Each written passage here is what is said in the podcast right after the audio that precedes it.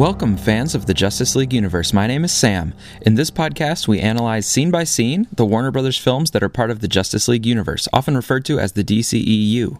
In this episode, we are going to cover a bit of Suicide Squad before all of our attention shifts to Wonder Woman for a few weeks.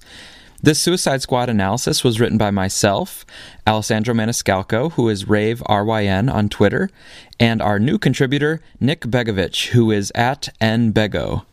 Right now, we are focusing on scene 24, which is the first fight with the eyes of the adversary, and scene 25, which is the aftermath of that fight when they realize the eyes of the adversary used to be people. Before getting into that analysis, we wanted to look back for a minute. Last episode, we talked a bit about Katana, but there are a few more things that we want to add. And we have a conjecture from Nick that we want to share to see what you think about it. So, first of all, we mentioned last episode a few details about Katana's costume, but we didn't mention her physical appearance, which includes quite a few scars. This reminded us of Bruce's scarred back in Batman v Superman, which represented the damage that he had been through. Similarly, for Katana, the scars imply a history of violence, and many of the scars are very likely from sword strokes, as opposed to stabs or knife wounds. The most interesting one is the scar across her left eye. There is a corresponding slash on her mask, which has been repaired using kintsugi. Kintsugi is a Japanese art form, so that itself is a nice connection to the character of Katana. But another thing that makes it a cool aspect of Katana's costume is that kintsugi involves repairing pottery with gold or silver infused lacquer, the goal being to honor the damage and incorporate it into the object. Rather than throwing out the damaged pottery or covering the damage so that the damage is invisible, the damage instead is made beautiful and it is incorporated into the object as a part of its history.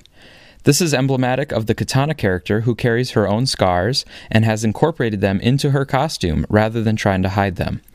The idea of kintsugi also connects to the message of Suicide Squad overall that people, even if they are damaged or seem broken, can still be repaired and they still have beauty.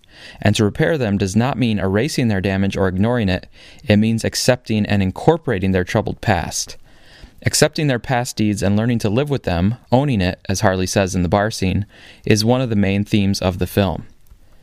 The symbolism of kintsugi also came up in Man of Steel and was covered by the Man of Steel Answers podcast. We will put a link to that episode in the show notes. So, anyway, these scars say a lot about Katana and her journey to this point in her life. Nick, our new writer, wanted to point out that these crime fighters with their nasty scars and fragile bodies are a contrast with Superman and his perfect body.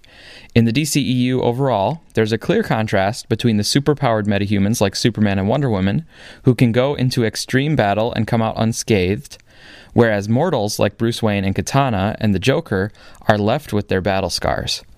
Because of Superman's physical invulnerability, that's why it worked well in Man of Steel to have Superman's struggle be not about physical wounds, but about difficult choices.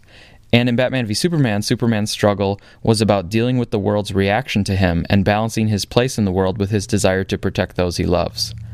Then, in Suicide Squad, which literally has mortality in the title, we see mortal characters like Harley and Diablo dealing with the prospect of their deaths. Harley grapples with living or dying for the Joker, and Diablo sacrifices himself as a way to atone for the destruction of his family.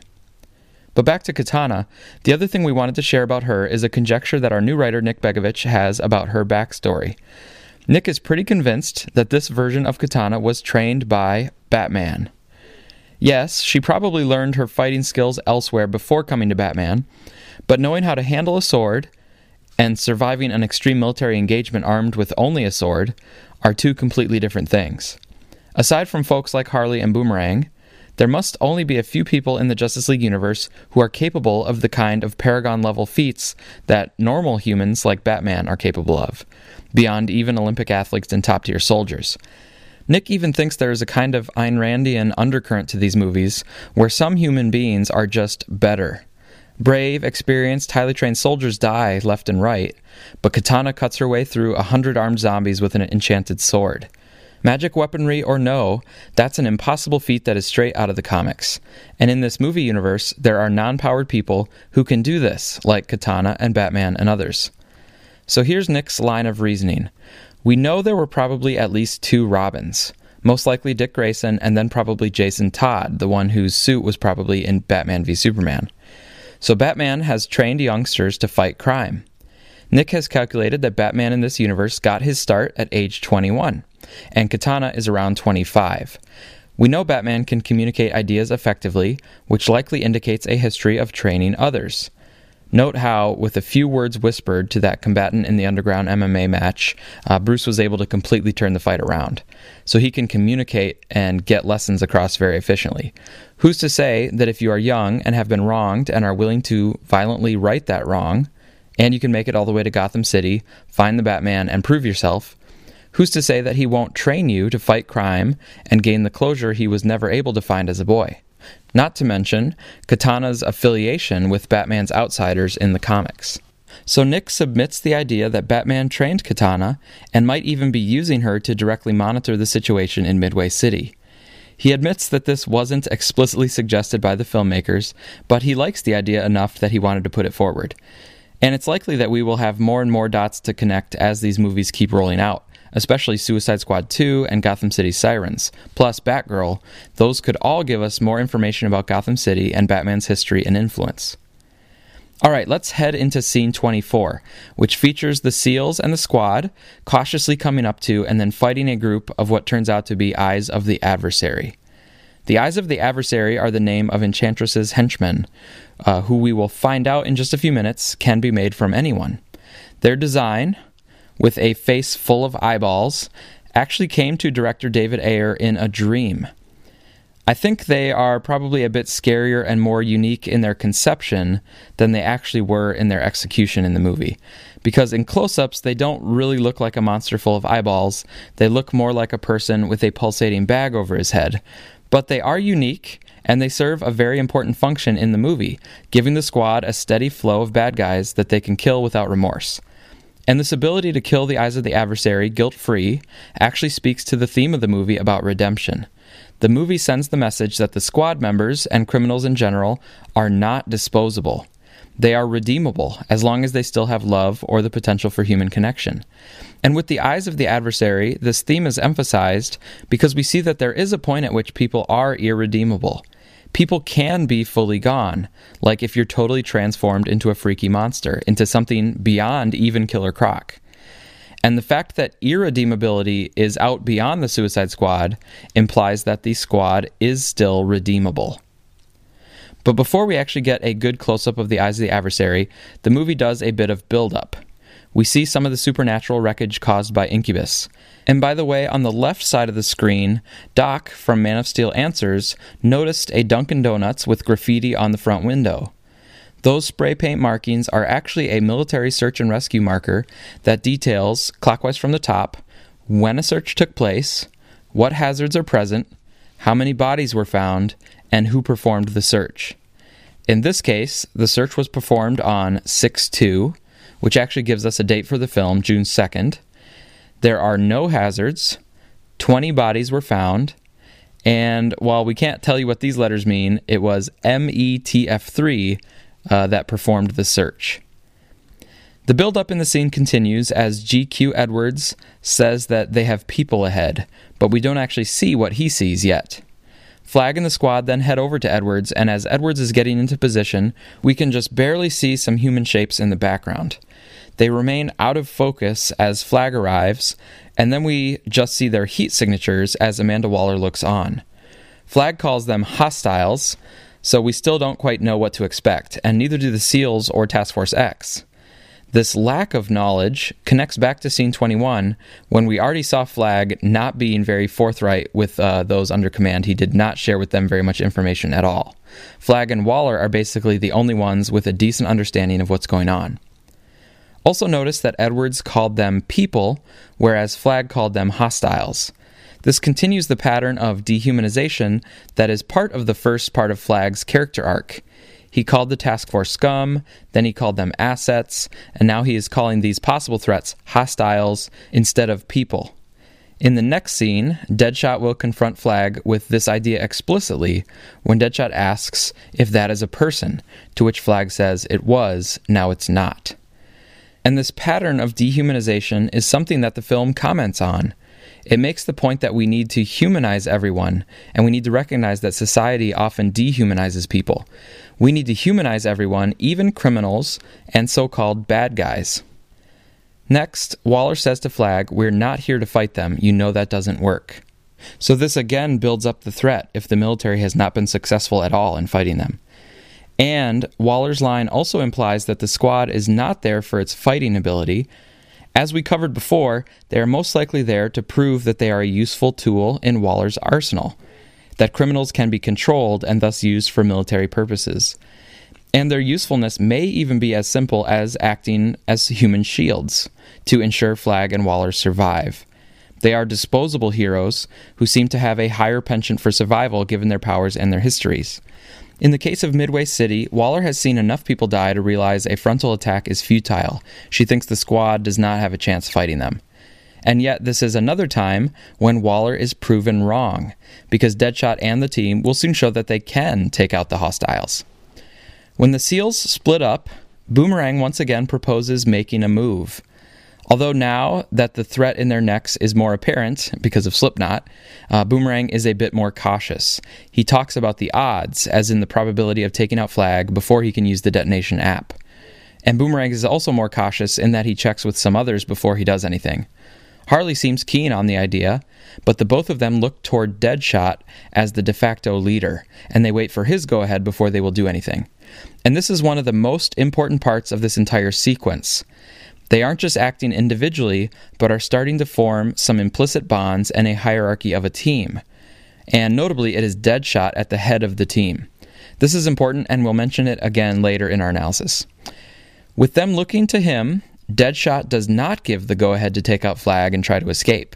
Instead, he has noticed the odd behavior of the regiment and wants to investigate before making any decisions. He activates his trademark eye scope and sees a creature that doesn't look quite human. This is our first good look at the eyes of the adversary, uh, which we mentioned earlier. It's also a good glimpse into Deadshot's iScope tech, and you can tell that it registers range, slope, wind speed, and direction, as well as the direction that Deadshot is facing. Definitely some useful tech, and also something that probably exists in the real world. As Deadshot gets closer with his attention on the eyes, Katana prepares herself too, but not for the eyes. Probably she's preparing for a betrayal by Deadshot. That betrayal doesn't come, and neither does the cutting and running that Flag expected from Deadshot. Instead, the eyes notice them and immediately swarm at them. We, the audience, know that we're in for some action now, the first fight involving Task Force X. And to mark the occasion, Boomerang cracks open a beer and tries to slink out of the way. Meanwhile, Killer Croc and Harley prepare for battle, and Harley gives a quick, huh, probably because she's surprised that Deadshot seems to be sticking it out rather than taking the opportunity to escape, like he had just mentioned to her a few minutes earlier when he was upset about Flag's threats. So we've got the first fight scene between the squad and the eyes of the adversary. The SEALs, bullets fly, and the shells drop, emphasizing the amount of firepower thrown at the creatures, but they still manage to get through to them. This sets up a contrast between the SEALs versus what Deadshot is able to do at the end of the scene. And the SEALs are no slouches. They are some of the fiercest warriors in all of human history, armed with the best tech and weaponry that is available to modern combat forces. They are even above the Army Rangers from Man of Steel. Yet the SEALs are basically impotent against a force like Incubus or Kryptonians. Even Batman was forced to tactically retreat, as you might say, from Doomsday. It says a lot about our anti heroes in Suicide Squad that most of them survive, even though every SEAL dies by the end of the movie. And Flag survives too, of course, but he's not a SEAL. We think he's probably with the Army's Delta Force. But anyway, the point is that we should be fairly impressed with what Task Force X is capable of in this movie. And to emphasize each member of Task Force X, this fight scene basically gives all of them a moment in the spotlight. In fact, other than Diablo, who is shown retreating and not engaging in the fight, everyone else gets a brief, slow motion moment that emphasizes their skills, very much like a comic book panel featuring each character. Katana gets a slow motion slice. Harley gets a slow mo duck. Boomerang gets a slow mo move where his pinky flies out of his jacket. Killer Croc gets a slow mo takedown that is sort of inspired by a crocodile death roll. And Deadshot, interestingly enough, has a slow mo shot, but he's not shooting or fighting at all in that moment. He is actually, in his slow mo moment, turning to look at Flag being carried away by the eyes. Why emphasize this particular moment for Deadshot, him looking at Flag? Well, because Deadshot is now in a leadership role, and so this decision point of what to do about Flag, whether to save him or let him be carried off, is now more important for Deadshot's character than just his fighting. All the squad members can fight, and we see their fighting featured, but now we also have to look at the dilemma Deadshot is facing and see what he's going to decide to do. Harley is happy to see Flag dragged away, saying good riddance, but she's kind of short sighted, and Deadshot makes his decision and tells Harley that they need to save Flag. Deadshot says, He dies, we die. And this phrasing of we also reinforces the idea that the squad is forming into a team. They are gradually thinking less about their individual needs and more about what's good for the team. Harley acquiesces to Deadshot and bats away the eyes carrying Flag, while others also help shoot at them. Some people have criticized this moment because a few minutes ago, Deadshot was proposing to kill Flag, and now he is ordering Harley to save Flag's life so that they don't all die. So people have said that this is a contradiction. But this is why the leadership angle that we were just talking about uh, with Deadshot is important to consider. Earlier, when Deadshot wanted to kill Flag, he was speaking in anger, having just been threatened by Flag and Deadshot was still in his old mindset like he was at the beginning of the film in Belle Reve. But a lot has happened since then, even though it was only a few minutes ago. Things that have happened. First of all, Harley called him a friend. Second, he's calmed down a bit from the confrontation with Flag. Third, Boomerang and Harley position Deadshot as the de facto leader of the team, so he has to think about others, not just himself, and he has to temper his quick temper. And fourth, Deadshot has become more focused on these strange eyes of the adversary. So, for these reasons, it makes sense that Deadshot would change his mind about what they should do with Flag. Speaking of Flag, we should mention that in this fight, he actually seems to struggle the most against the eyes. So it was lucky for him that they don't actually want to kill him, but rather capture him. This fact, of course, will come up again later. And here, uh, after Flag is rescued, Flag surprisingly shows gratitude to Harley, who up to this point he has been treating as worthless. Harley tells him to shut up because she doesn't want his gratitude. She saved him to save herself, and is kind of angry that she was forced to save him. Finally, to end the fight, Deadshot single handedly eliminates the remaining wave of eyes. The music is really good here, with a subtle heroic tone, and the moment is well edited, emphasizing the fluidity and precision of Deadshot's skills. This is classic Deadshot, with his eyepiece and comic like pose doing what he does. This moment is not only the explicit payoff to the cut and run interaction from the Chinook, but it is also a payoff to the shooting range scene from much earlier. So, this scene overall is very important for Deadshot's character arc, and it is also important for Flag, too, because we get a clear shot of Flag after he's been proven wrong about Deadshot. Deadshot says right to him, That's how I cut and run. And so Flag has to accept the fact that he was wrong about Deadshot, and that Deadshot is actually very vital to the team. And if Flag was wrong in this instance about Deadshot, maybe he needs to further rethink his ideas about the squad members overall. The beginning of the fight was marked by Boomerang cracking open a beer, and the end of the fight is marked by him retrieving his pink unicorn. So these are some really enjoyable dynamics that Boomerang brings to the movie. And because the fight is over now, we're ready for a bit more humor. And we get some more humor too as Harley continues to bash away at a dead eye creature. And looking across the fight scene, scene 24, and the fight aftermath, which we're calling scene 25, there is not only the importance of Deadshot and Flag's character growth, but another important aspect is Diablo. He retreated from the fight, and to make sure the audience takes note of this for later, we have Boomerang confronting Diablo about it and making it very explicit that Diablo retreated from the fight. Not only is Diablo's willful pacifism reinforced, but we are also reminded of his amazing powers. With a sweep of his hand, he can heat up the air in front of him and create a complex, multicolored pattern with flame. In this case, uh, the pattern is kind of like the Diablo skull logo from the comics. But Boomerang just responds with teasing. Boomerang calls Diablo the fire bloke, and Diablo responds, I was, yeah. This clearly implies that he was that monster, but he's not anymore. The idea is immediately echoed when Deadshot confronts Flag about the eyes of the adversary. Deadshot asks, Is that a person? And Flag says, It was. Just like Diablo had said, I was. So this connects to at least two themes. First of all, is it possible for people to change and move beyond what they were in the past?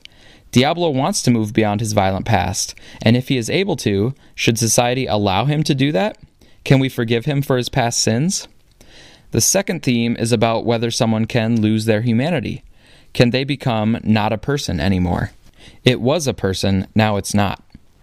A message of this movie seems to be that bad people can still maintain a connection to their humanity, but to do that, they need to accept their past and maintain human connections and love. As Adewale Akinnuoye Agbaje put it, even villains can have souls. But not everyone is guaranteed to keep their humanity. The eyes of the adversary seem to have lost it, or at least were never shown any glimpse of them still being redeemable.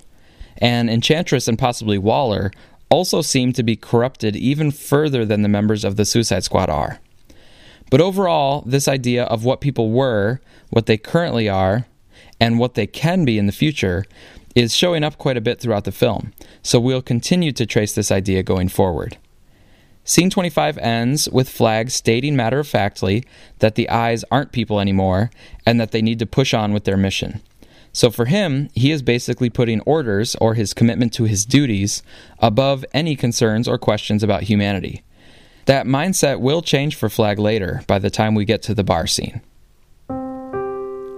So that's our analysis of scenes 24 and 25 of Suicide Squad. Next up, we will probably be having quite a few episodes focused on Wonder Woman, which releases tonight. And that forthcoming Wonder Woman analysis will feature contributions not only from Alessandro and myself, but also Rebecca at Derby Kid on Twitter and Sydney at Wonder Sid on Twitter. So be sure to follow them as we gear up for that analysis. Thanks as usual go out to Suicide Squadcast and Man of Steel Answers for their podcasting inspiration, and thanks to all of you for listening.